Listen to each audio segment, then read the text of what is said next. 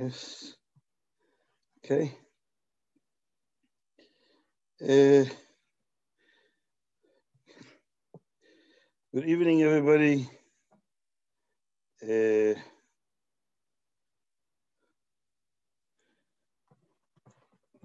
a bit lachaim.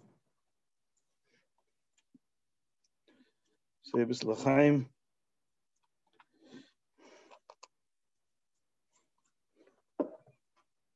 L'chaim, l'chaim.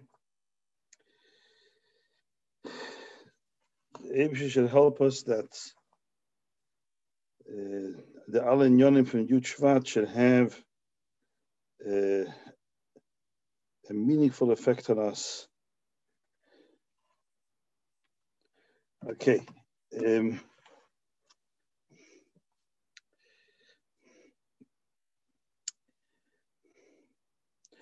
Yud as we all know, is the the the day of our connection to a Rebbe.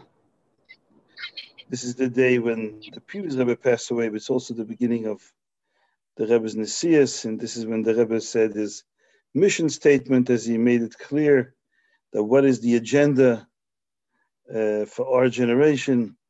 It's a very important day. Um, let me just begin by sharing with you a vote from the Baal Shem Tov. It's a vote that I read this week.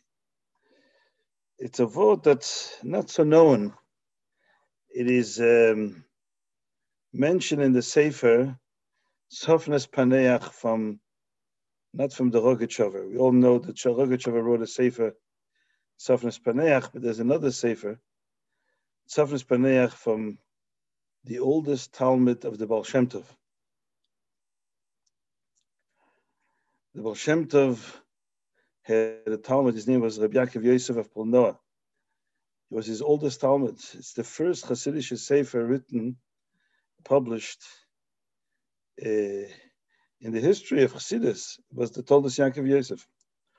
But he wrote a few Svarim. One Sefer is Tzofnes Paneach and he cites an enormous amount of the Baal Shem Tov that he personally heard. Virtually uh, a, a, a, treasure of, of a trove of, of gems in his Svarim. You know, there's a Gemara that there was a Tana by the name Shimon Amsuni. The Gemara in Psachim, Baba Kama. Shimon Amsuni was a Tana who had a thesis. This is his, that was his, uh, you call it his magnum opus in his life. Every time in the Torah the word S appeared, he darshaned. He had a thing with the word S because S, in essence, in, in Hebrew, the word the word S is really uh, somewhat superfluous because S is just saying the, you know, the definite article but you're also saying you're putting a hey in front of a word. Say es habayis. So es means the, but habayis, the prefix the hey, also tells you that it's the house. So it's really redundant. So he darshaned every s what it teaches us. And of course, there's an enormous amount of s in the Torah, almost every pasuk. So he dashed and dashed and he managed to get through, right? He finished almost his entire thesis till he got to Pasha's uh, Veschanon. It says, Es Hashem tiro. They should be afraid of Hashem. It says, Es Hashem alakecha. Doesn't say Hashem alakecha tiro. Es Hashem alakecha tiro. What's the S? No, the S is adding something that's can be blasphemous to say that the S is to add what? Should fear anything other than Hashem. It's terrible. And Shimon Amsuni was uh, totally, uh, you know, he was disillusioned with his whole project. He decided that this is it. He can't go on with his project. And he stopped darshaning S. Not only that, um, he stopped and he got rid of everything he said before this was not the right thing to do. This was not the right, you know, path and Torah to take. and he did not, he stopped dashing this. Says the Gemara, then Rabbi Akiva came, and Bakiva salvaged Shimon Amsuni's thesis and said, you know what, Es Hashem Tira does add something. What can you add that in addition to Hashem Elakecha, you should fear someone else? What did Rabbi Kiva do? He says, you know what? The Rabbi is Talmid Chachamim. This is the Talmid Chacham. Talmid Chachamim also one must revere and have a sense of awe, sense of awe and reverence of. So that was Rabbi Kiva's uh, contribution. He, he said that Shimon Amsuni should not have stopped what he was doing. There is a way to dash darshan this as well. The kasha many ask, what's going on? Shimon Amsuni is disturbed. He, he, he said, oh no. When it comes to Es Hashem to even contemplate that the S is adding something beyond Hashem is, is, is heresy. And Rabbi Kiva comes and says, no, Talmid Chachamim, that's okay. So what did Shimon Amsuni think? He couldn't have thought of this, that Talmid Chachamim is a legitimate way to uh, include in the S. And if Shimon Asuni thought that even Talmid Chachamim is not appropriate to include in the yes, so what did um, Rabbi Kiva think? Why did Rabbi Kiva think it is perfectly fine? There's a famous, I once heard a word from a old Chassidish Yid in Europe, where I grew up in Belgium. It told me a word which he doesn't remember from whom. It, it was some a, Polish word, a very geschmack word uh, which is also good for us to know and is relevant a little bit to Yud especially Yud Shvat Memoriam. He said like this, until Shimon Amsuni, uh, you know, burned his entire thesis because he couldn't get himself to dash darshan the Et Hashem So Rabbi Kiva saw the awesome bittul right? This total self-effacement of a yid like Shimon Sunni. This is a this is a chacham. Chachamim. After Shimon Sunni did what he did, he says, if that's what a Talmud Chacham is, that he's able to discard his lifetime, the work of his lifetime, only because he realized that it's not emes. It, it, it just can't be true. He says that made Rabbi Akiva realize, and now I understand what S really says. If a Talmud Chacham can be someone who is such bittel, then you should have awe for him too. This is one vote. I mean, this is not the vote of the Tov. Hashem mentioning the, the Chagav, which also has deep implications because the Yesod of Chassidus is bittel. It's not about becoming a great person, a, a, a perfect person, a wholesome, as they call it today, wholesome. It's about self-effacement, becoming nothing, negating yourself in deference to HaKadosh Baruch Hu. That is the ultimate, the ultimate Avodah. You want to be close to Hashem, that is the key. And that's the whole Tanya turns on that. When Rabbi Akiva saw the bittul of Talmid Chachamim, he realized that to have awe of a Talmud Chacham is not a contradiction to monotheism. It's not a contradiction to the awe we should have of Hashem, because since a Talmud Chacham can be so bottle and so self-effacing, so transparent to Hashem, then you, being in awe of Him is being in awe of Hashem. It's not a separate thing. Okay, so the Baal said the following. This is what the Toldos reports in the name what he heard from the Baal. Hashem Tov says that Shimon Amsuni, you know, said, well, what are you going to do with this S? S Hashem, what? What are you going to be afraid of something else? Can't. What did Rabbi Kiva do? Rabbi as we know, was a Baal Tshuva. Rabbi Kiva came from, you know, as we know, he was uh, illiterate. He was until the age of 40 and he said that he was uh, part of the what's called the Amaratzim. In those days, an Amaretz was so spiteful of a Talmud Chacham, they would as the Rabbi Kiva said, if I in, my, in those days, right, in the days when I was an Oretz, before I did Shuva, if somebody were to bring me a Talmud Chacham, I'd bite him. I'd, I'd, I, I was so spiteful to anybody who represented and personified Torah. So what happened to Rabbi Kiva? He was tra- he, he went through a transformation, and what what happened to him? He became close to the great Chachamim of the generation. Started learning Torah from them. So he realized how Rabbi Kiva was able to evaluate through his own experience what it means to be close to Talmid Chachamim. He saw the difference. That before, when he was hateful and spiteful to Talmid Chachamim, he also had no fear of Hashem. When he started getting close to Chachamim, he started learning Torah from them, sitting at their feet, learning from them. That's where his Yiras Hashem became so much greater. So he was able to interpret the Hashem Kechatira because he had the experience of seeing the difference between what it was like before. He had, he was dovok to, to Chachamim, he was, and how, what he was like afterwards. So that's why Dafke Baki was able to, he says, this is Pshat in the Gemara. The Gemara, you know, the Alter Rebbe asks entirely the question.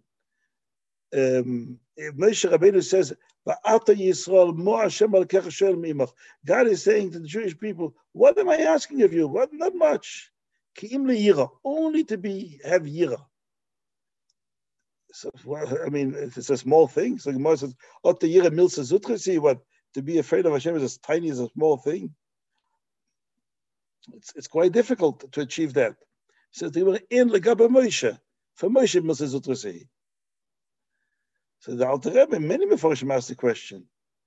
But but, but Moshe Rabbeinu speaking to the Jews. For Moshe, it's, it's Moshe can say, what, what is Hashem asking of you after all? Not, not such a big deal. Only Leira. Okay, for Moshe, it's not a big deal. It's something that's easily attainable. But he's talking to the Jews. For us, it is a big deal. So why is he using that language? More Hashem as if it's not a big deal. He knows who he's talking to. What he doesn't know who we are. Just a question Alter Rebbe So Alter says, well, we all have a piece of Moshe in us. And well, Shem Tov said, according to what he said before, meaning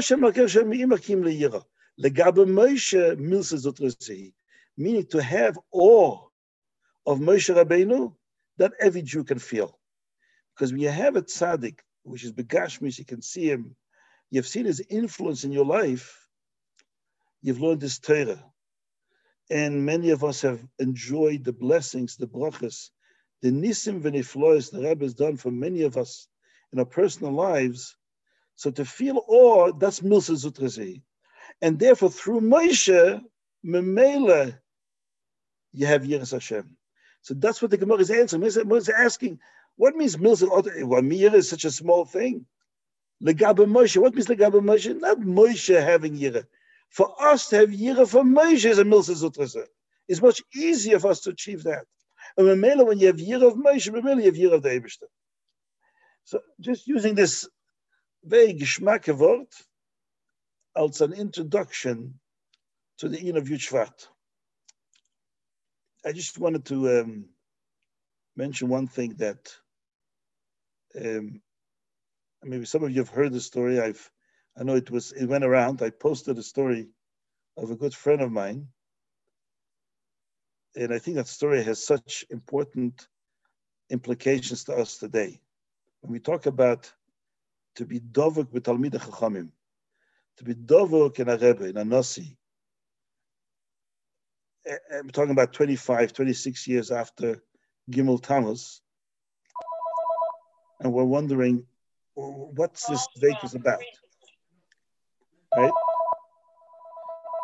Um, so if somebody can mute uh, the, this thing would be good.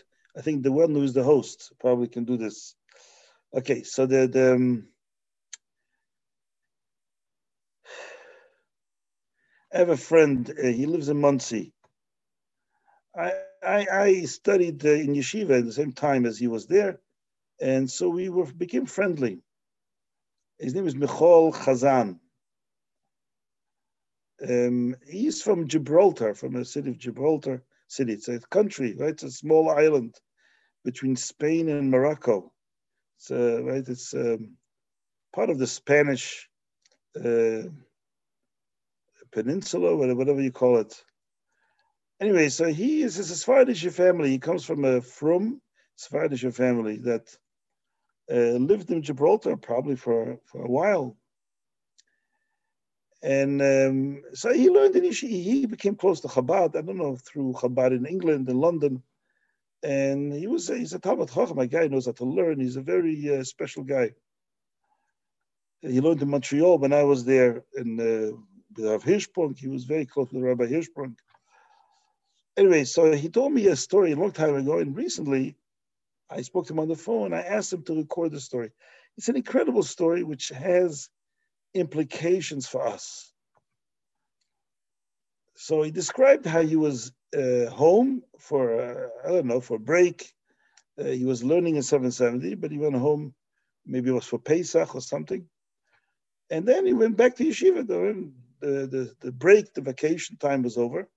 So he went back to yeshiva. So he flew from Gibraltar to London, uh, Heathrow Airport, and from London, he was going to fly to New York. He had many kiruvim of the Rebbe, you know, the Rebbe took interest in him. His family, as I said, was not connected to Chabad, but they were observant, and they had great admiration for the Rebbe. They had a picture of the Rebbe in their home and so on, and they, they were like very happy for him that he was connecting with Chabad. As he was in the airport, he sees, uh, this is, was 40 years ago, maybe a little less, it's the first time they sold these phone cards. Right today, it's nobody uses them anymore. But uh, if you wanted to use a public telephone, people didn't have cell phones in those days. So if you want to use a public telephone and long distance, you could buy a phone card and use a number, and that's how you could make a long distance phone call from a regular public telephone. And this was new in those days, so he found it very amusing and decided to uh, buy one and make a phone call. And where is he going to call? He's going to call 770. He called Rabbi Klein, the Rebbe's secretary. In those days, there were a lot of hijackings of airplanes. So he wanted to be sure that he, you know he has a safe trip. So he told he called Rabbi Klein. He got him on the phone and said to him, "Can you please ask the Rebbe for a broch? I'm going to be on a flight in an hour from London to New York, could you please ask the Rebbe for a bracha that it should be safe, everything should go through fine. And Rabbi Khan says, I'll, I'll, call me in 25 minutes. I'm going into the Rebbe's room anyways. Call me 25 minutes, and I'll tell you the bracha the Rebbe gave. So he calls back 25 minutes later, says the Rebbe gave you a bracha, there should be a safe trip. And the Rebbe asked, um, what is wrong with your sister? What is going on? He says, I don't understand. I just saw my sister less than 24 hours ago. I was in, I was home. He had an older sister who was married, a young, a young woman, young couple. And the Rebbe said, "What is what is wrong with your sister?" So he couldn't understand. So the Rebbe, he said, the Rebbe wants to know what is going on with your sister. So he called home. He was a little bit uh, mystified, and he couldn't get his mother on the phone. There was nobody answering. So he called his sister's house in Gibraltar and also couldn't get any answer. He thought it was, I don't know why the Rebbe is asking this. Maybe the Rebbe just uh, wants to make sure everything is good. He didn't think it was serious. So he, he embarked on the plane and flew to New York. As he came to New York, he went straight to the office to tell Rabbi Klein, please tell the Rebbe that I arrived safely and everything is good.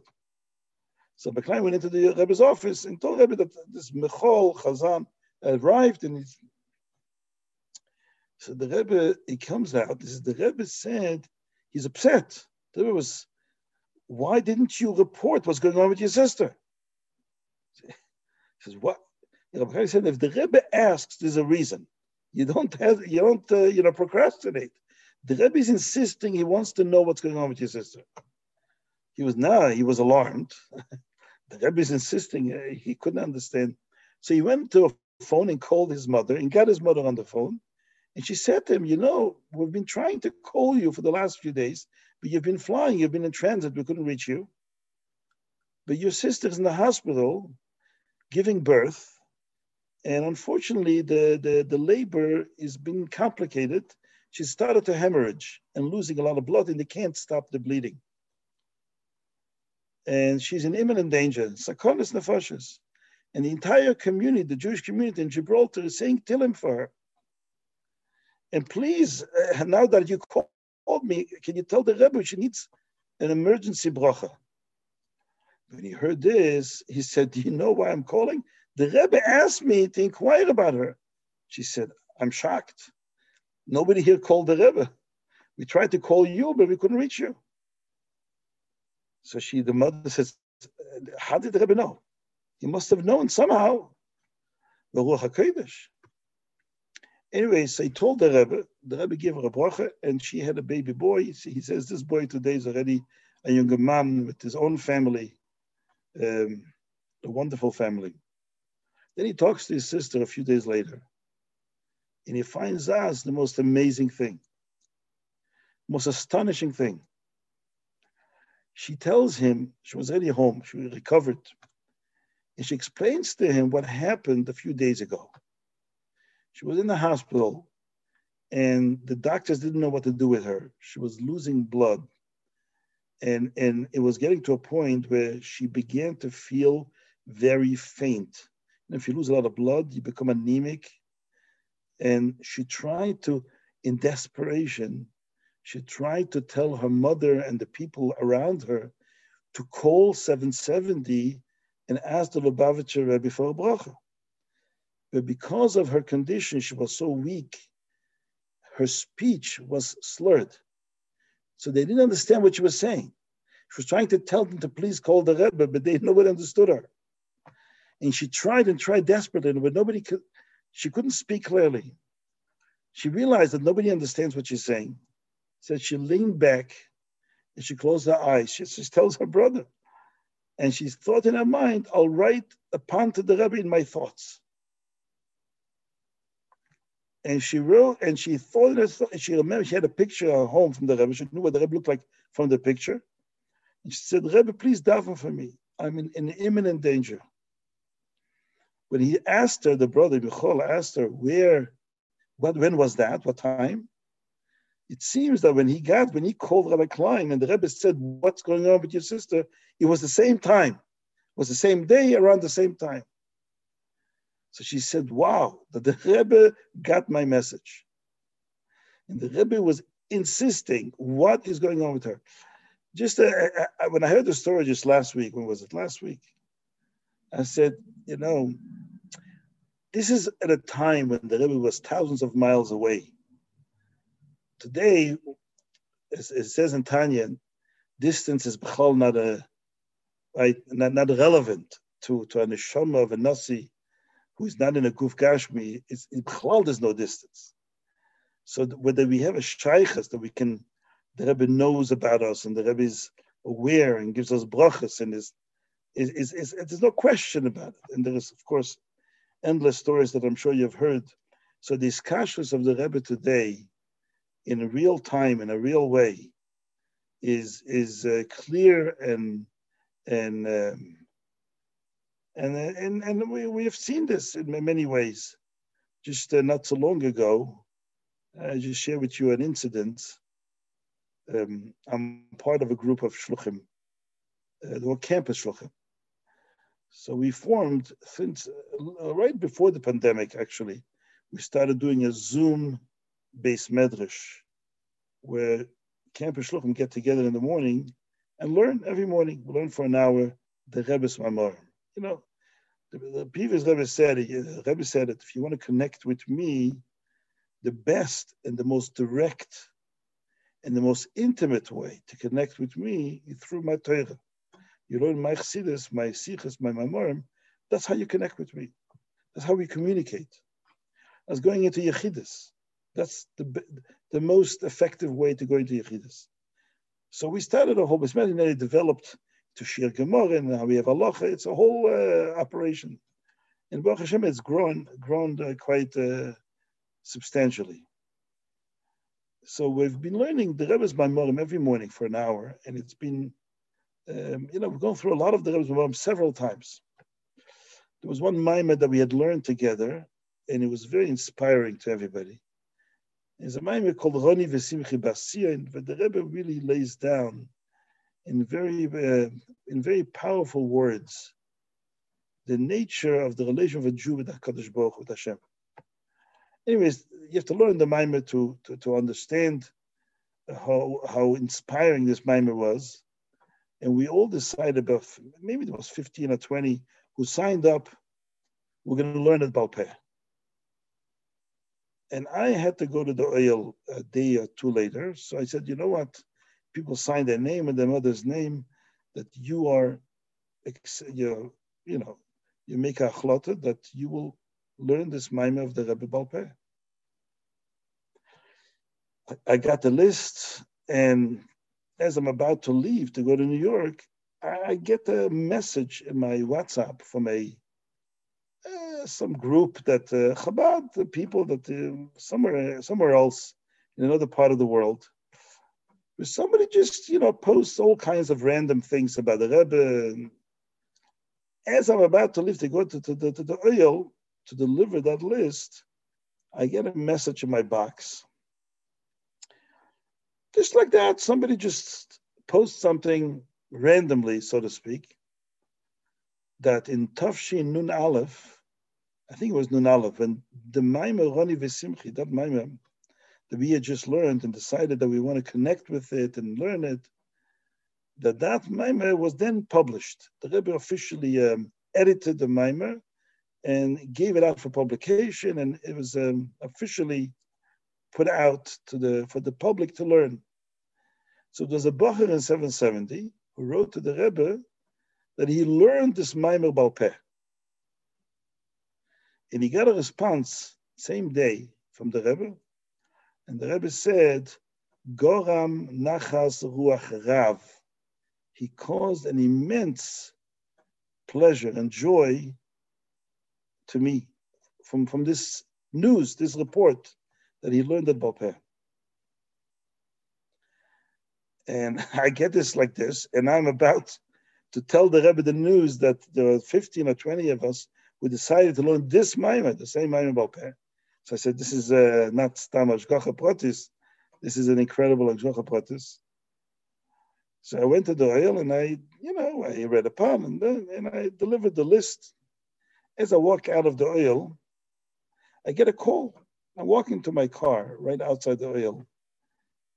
And a, a Yid uh, from Anash who lives in um, in Toronto, he's a therapist, not, not a shliach. I, I don't know him personally. I've never met him. Uh, he happens to be on a, on a chat group that I have where I post some divrei things. He happens to get on. I don't know how he got on. So he's been connected this way, you know. He says to me, listen, I know we have never met, but I have a question for you. After years of, of being on my uh, group, we never talked. He calls me up and says, I have a boy, a yeshiva boy, from a, not a Chabad yeshiva, different, another Hasidic yeshiva, who I'm counseling. He's got a lot of issues to deal with. And I was wondering, what's your opinion? I thought maybe I should learn with him the Maimer, Roni Vesimchi Bas Tziyon. And do you think I should tell him to learn it Balpeh? It'll help him in his issues, with his issues. So here you have to understand. Here I'm walking into the Ohel, telling the Rebbe the big, you know, Besura Teva that Shluchim have gotten together. In my back lands an answer of the Rebbe 30 years earlier to a Bocher about this very mimer that he's the Rebbe had incredible tainuk nachas ruach that somebody learned that Mayim Bapeh. So it came into my box just as I was going to the Ohel. And as I walk out, somebody calls me and asks me from all the memory of the Rebbe, asks me if this is a, a right Maimah for. I said, it's funny that you ask. And I tell him the whole thing. He says, obviously, I don't know nothing about this guy, but if you're asking about it now, as I leave the Ohel, the answer has to be yes. What else should the answer be? I don't know what else to say to you. Anyways, just showing you that sometimes you see things the Rebbe has his ways to send us a message when we we want to connect. Right? It's it's a very um, anyways. I just um, thought I would start with this and uh, Chaim. The Rebbe should help us that we should um, internalize the um, the things that the Rebbe taught us. The Rebbe wants from us. What the Rebbe wants from us. Yeah, it's I, I can't say it's easy, but what's easy in life? Not much, you know. They say singing in the